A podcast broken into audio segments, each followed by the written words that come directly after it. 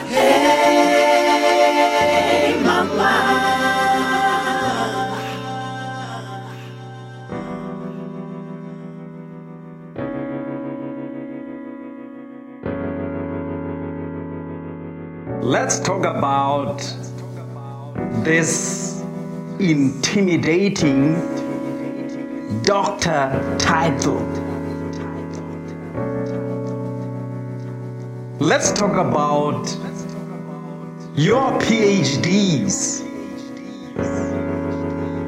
that some of us call permanent head damage. PhD, permanent head damage. Let's talk about that.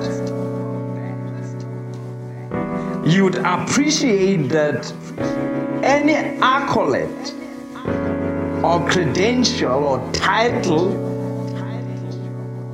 deemed of the highest eminence given to a person in whatever field or area of people activity they have demonstrated their competence and abilities.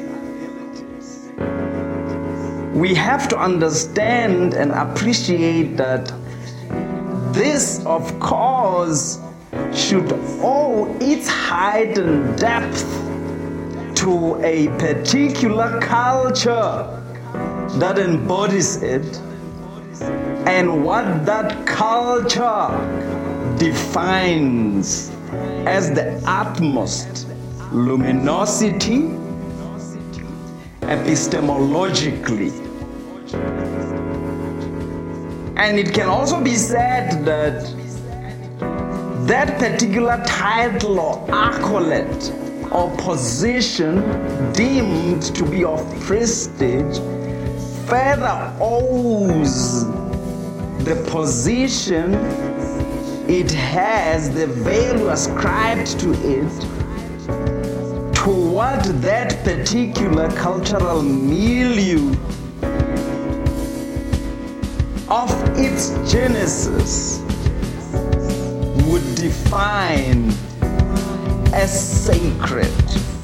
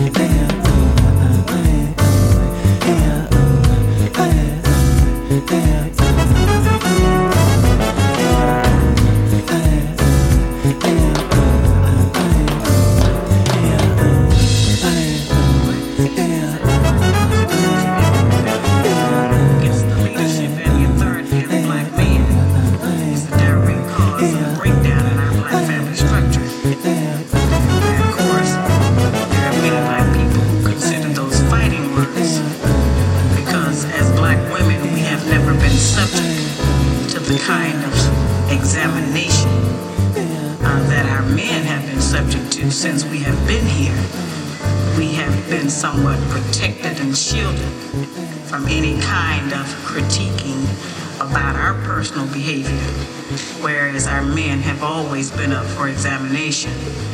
Um, the book is not an attack on black women. I have never said that all black women do everything that I list in my book. Uh, none of us have lived long enough to do everything that I list in the book, but uh, most of us do some of the things that I've listed in my book.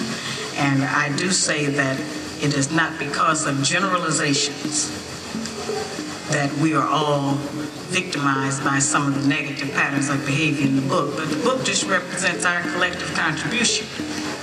This is some of everything that we have done or that we do daily that contributes to the breakup of our relationship, the destruction of our man, and the failure of our children to be able to function. They did not tell us that all of that, uh, being my own person and I'm independent, would lead to separation, loneliness, celibacy, and lesbianism. They didn't tell us that if you give up the man, you're going to take one of these things and it's worse and it will destroy your nation. They didn't give us that information. They made us think that it was some kind of glorified position to brag about the fact that I got my own job, my own credit card, my own car, so I don't need no man. I don't even know how we got that mixed up. Ain't none of that got nothing to do with having being with no man.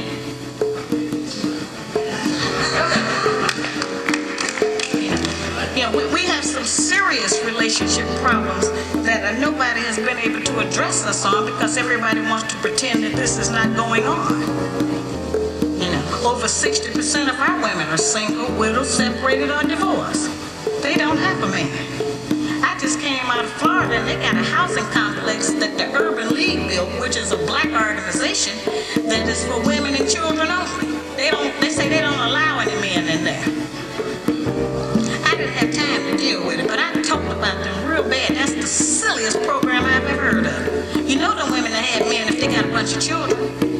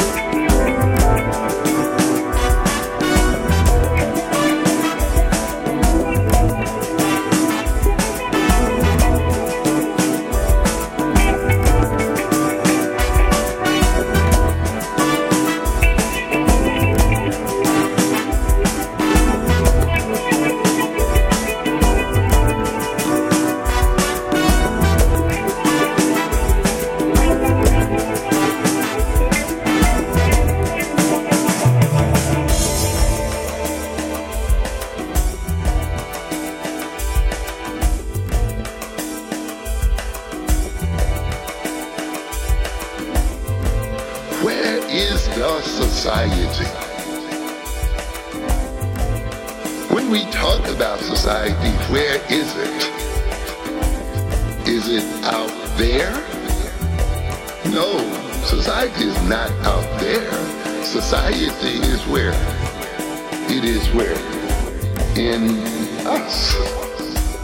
A society can only be carried within the minds and bodies of its members. It does not exist as an entity outside of the minds and bodies of people.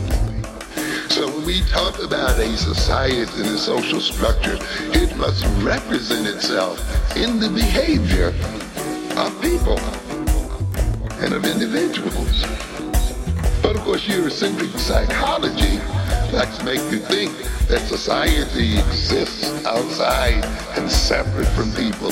That is logically impossible. And it's, it's, it's a stupidity that's uh, perpetrated the populations upon our people and often leads to serious misunderstandings, both of ourselves and of our situations. So anyway, look for an outline for understanding and remediating and preventing black adolescent violence. And while you're at it, you can also look for uh, the other publication referred to as the falsification and mislabeling of African consciousness and behavior. Here we're going to talk about how European psychology colludes with European historiography to falsify the consciousness and minds of African people and after falsifying them to mislabel them and misdiagnose African people and therefore mistreat them in the name of rehabilitation. Which is one of the reasons why, of course, the so-called rehabilitative establishment never really rehabilitates so-called black on black violence. They cannot afford to. Paradigm that they use ultimately designed to maintain